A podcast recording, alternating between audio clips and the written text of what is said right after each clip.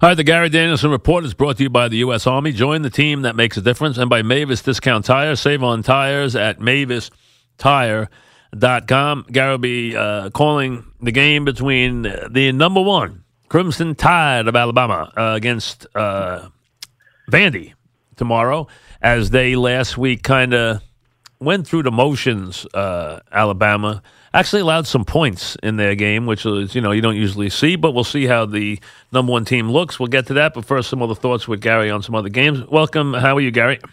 Great, great, Mike. It, it is true. I mean, they might have scored some points, but they had some backups in there too. To yes. tell you the truth, I think you're right. They, I think Nick got the exact game he wanted. He won and he got his he got to yell at his team after the game. Yeah, he did. He got they gave up, got a little sloppy late, and they didn't outscore yep. him in the second half, and the whole thing.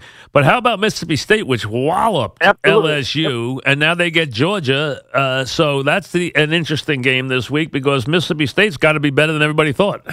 You know what the the irony of the league this year is that if you take uh, conventional talk in this league is that the coaching is down that you know with the loss of Spurrier and Mark Richt and, and Les Miles and uh, the the new breed coming in the, for the college football experts, they're saying it's just not measuring up to when the SEC was in its prime. You know, in, uh, in nine, ten, eleven, twelve, winning all those championships. But ironically, at the end of the year, if you were going to ask me, name me three coaches that could be the hottest guys on the market. They're all from the SEC starting with Mississippi State and Dan Mullen. I mean, he has done a tremendous job in sure Mississippi has. State. Good coach. Going, you know, winning that game, and and he just didn't trick them. He out physicaled them.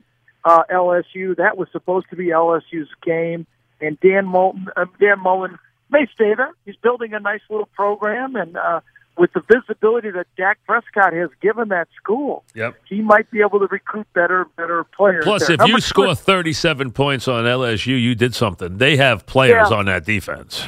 They do, but it was a little bit, you know, uh, for LSU, the same old story. Um, they seem to, to get down on themselves really fast if a team that they view as not up to their standards uh, outmuscles them. And I and I thought that they they tr- they tried to go out of their game plan a little bit too much late and got hit with some plays that now, that was a pretty close game. But at the end of the game, I thought LSU broke down fundamental wise, and it really cost them a making it look like a block, which it was. But me- number two, the number coach is Kentucky. Mark Stoops is doing a really good Very job. good job. Kentucky. Very, very good job. And I know I'll tell you somewhere else where a team is on the improve, and that is the Boilermakers of Purdue. I mean, Yeah, yeah, uh, and now are. now they get Michigan, uh, a game that you might have an eye on. And I tell you, Well- very interesting because Purdue. The question is, how improved are they? Well, I think you're right, and I- and I think what, when you watch the game, what I take away from it was that they were physically able to play with Louisville, and they physically manhandled Missouri. Now, Missouri is a different team from the SEC. They play that hurry up, no huddle, and a lot of teams, uh, you know, are able to have their way with them. But Missouri is used to playing against SEC physical teams, and they should have been ready for a more physical Purdue, and they weren't. So I think you're right. Uh, you know, when I looked at the schedule for Michigan coming in to this year, I said, "Oh, come on, they roll their helmets out. They're going to get to November and not even break a sweat." But I, I really think this is going to be a tough football game for them, and they're going to have to play better on offense. Now, they're they're going to be legit on defense, obviously, but they're going to have to stop making so many mistakes on offense and, and start to produce some points, eh, or maybe Purdue knocks them off. Wouldn't that be something? And I'll for tell Jeff you, to go in there first year like that. That would be is really something. amazing. That would be something. It really would. That would be an enormous win. Enormous win. We're talking with Gary Danielson. And it's funny, uh, we were talking about Clemson and where they'd be this year Yeah. uh, and everything. But I'll tell you something. I talked to someone this week who called me and said, he's an NFL scout. And he said, I went through Clemson this week. He said, they are absolutely loaded. He said, I can't believe where they have that program now. He said, plus, he said, they're. They're doing everything right from their facilities to the way they Right, run right. things to the way they run practice. He said that guy has got that program in impeccable shape right now. Well, let's think about what Clemson has done the last two years. Uh, they've gotten into the national championship game in back-to-back years. And they, you know, obviously they won this last one. They put they had another six or seven draft picks this year. Two of them number one picks. including the quarterback, you know, one of the best players in the country. But the year before, they had nine players in the draft as well. And as you could look at them this year, they're talented again. They have now uh, risen to that plateau where they're like Ohio State, they're like Oklahoma, they're like Alabama, they're like Florida State, where they continue to reload. And you look at tape of them playing this year compared to they were where they were last year. They're a better football team now, early in the season. Because I remember doing these interviews with you about Clemson last year. Remember the time they were struggling early in the Yep. season, and a lot of people thought. Oh, they should have only a matter lost the time. NC State game. And I mean, uh, they should listen. They were they were lucky last year. Yeah, Yeah, exactly. But they got there and they got better. At this point in the season now, they're a better team than they were last year. And just think when you say that, that's a mouthful of what they've done the last two years. So you're right.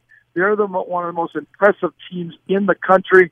Uh, everybody was questioning whether they'd find a quarterback, and, and Bryant looks, I mean, looks like a spitting image of, of Deshaun Watson. So you're right. I, I would say the biggest surprise in college football this year is that Clement Clemson has not had any drop off. In Yep. fact, they might just be a shade better at That's this point. in absolutely true. We're talking, and they and they said to me they not only have the great linemen, they said they got the best special teams in the country. So uh, they said unbelievable what they can do. Uh, so interesting to watch there. Well, U- the biggest USC. Disappointment. go ahead. Yeah, I just wanted to, put the other bookend on this.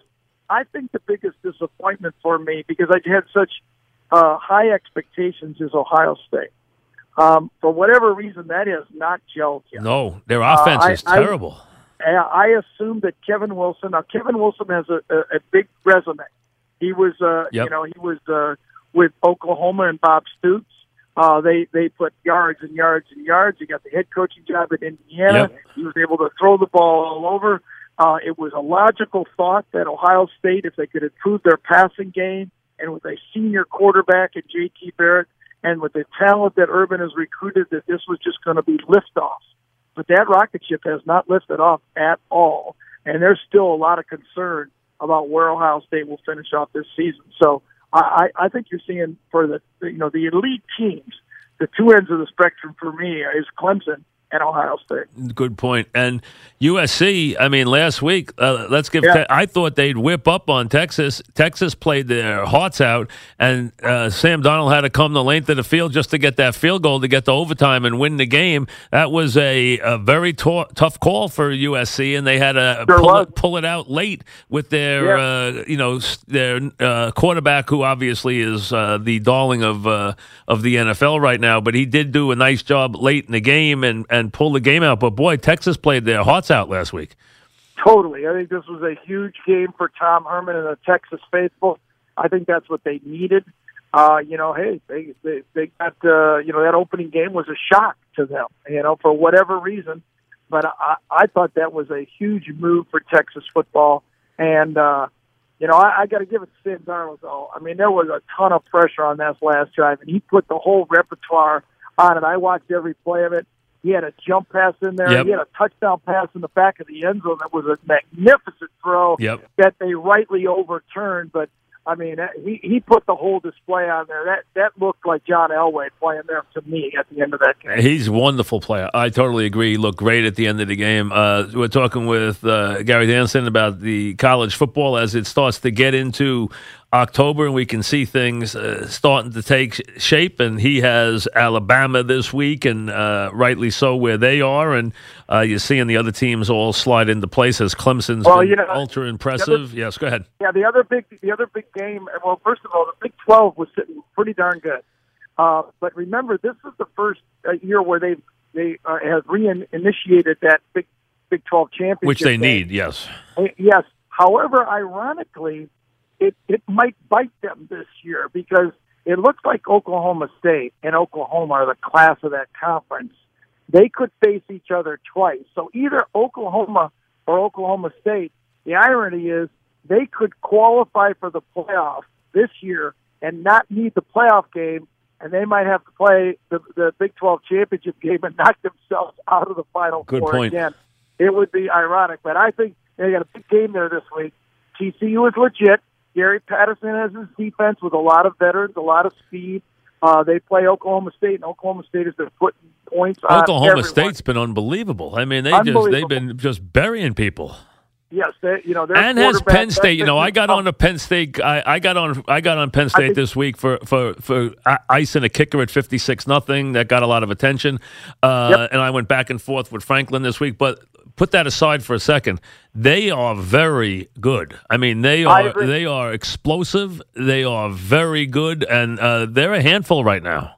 I go back to, to one of my philosophies about college football that's different from the NFL. Uh, because of the three years it takes in college football to get to the NFL, unlike you know basketball, uh, where, where you can go right to the next level if you're that good, you get a few players on the field that are much better than college football players are. And Saquon Barkley is one of those guys. Okay, now he makes they're, a good team anyway, but he's an NFL back playing college football, and he makes the rest of that team so much better that they they are a threat. They're a legitimate threat this year. Now you know they you know they play away at Ohio State, and uh, that may give them a problem, I guess. But uh, I, I like the way I agree with you. I like the way they're going. James Franklin has them humming. How about these guys stepping in from college as running backs and doing as well as they are? Uh, Fournette, Cook, who's been great, the kid in Kansas City who uh, uh, who's From been Toledo. yeah, who's been wonderful. So I mean, these guys, uh, you know, McCaffrey, who's still getting started because their offense has been shaky so far. But the point, these guys have stepped off the campuses and really Well- just jumped right in. I mean, they love Cook in Minnesota. Totally. I mean, he looks like a superstar, doesn't he? Yep. And and and the way, uh, you know, if, if they can stay healthy at quarterback there, I mean, uh, they they look real. Although I got to say, my Detroit Lions look like a real football. Hey, they- they- you know that's going to be interesting against the Atlanta this week. Absolutely, they Right. look the line and, and you know Bradford's out again. Unfortunately, this week. Uh, too bad. You know they just announced it that he's out again because he played great the first week. He threw the ball great on Monday night in that first game. He did. So uh, I, I think if uh, you you look just going back to the, the running back as you brought up, one of the things that you know I I broke in in you know my my day we had a guy just like that Billy Sims is the Yeah, guy that sure. Remember him well. Yes. we started our first two games, you know, and he broke out against the Los Angeles Rams. I think that is a position that is you run on instincts and you play on instincts, you know, and uh, these guys definitely. I mean, they've been putting on a show, and they, you know, it speaks a lot. I think the college game has come back to where it's not just the running quarterback. There's a lot of these running backs that are making inroads. This Alabama game, and we're going to watch. They got four NFL running backs that are, that are on their squad. In fact, one of the reasons they there's a little bit of talk that they may be sputtering a bit, although you never know because y- y- you know how it is when you're coaching these big time games. You get your team up for the five games you have to get up. You got to kind of coast for a few of them too. But you know, with Scarborough getting healthy, uh, Damien Harris is a, is a real threat. The thought has been they're not they're not lathering these running backs up enough, and they're not getting enough carries. So we'll see against a really improved Vanderbilt team. And it kind of brings me back to my story. The third guy in this league who's done a great job is Derek Mason at Vanderbilt. You watch them now on on tape. The former Stanford coach with NFL experience, Derek Mason, he's got ten seniors or fifth year seniors on that defense that are playing. Only one underclassman, and they played a lot of SEC foot SEC football. They're a legitimate team, and this is their stage. They've been waiting for three years to have a stage like this where CBS picks them for the 3:30 game. They've got the number one team in the country, and if they just play them tough, this will be a huge game for Vanderbilt football. Oh, and by that's the way, a lot of fun. Yeah, that'll be a lot of fun. not a bad place to build a program. Nashville is I. I That's a hot city. That's become a real trendy, popular I city heard now. A hundred people are moving into Nashville Yep. every day. It's become every it, day. it, it, uh, uh, Nashville, Austin, Texas are like the two cities that people love to flock to now as the two trendy cities in America. and this is a great program, a great school, and uh, you know if they ever build a program here, you know they, they're thinking, why couldn't we be like Stanford? Why couldn't we be a legitimate football team instead of a team everybody wants to have their homecoming game against? You know, you're right. It's it, it, they do have the kind of same level academics that that Stanford does. It's a great school, and in that league, that's always made it tough. But you're right; they could be what Northwestern's been. They could be uh, what Stanford, which is saying a lot. But you know, I remember when they had Remember those couple of years when they had uh, Matthews and they had McIntyre as Yep, the coach, yep, and they won yep. eight or nine games, and they had a couple of good years. They had I can't Well, I think they're they're a better team now. Yeah.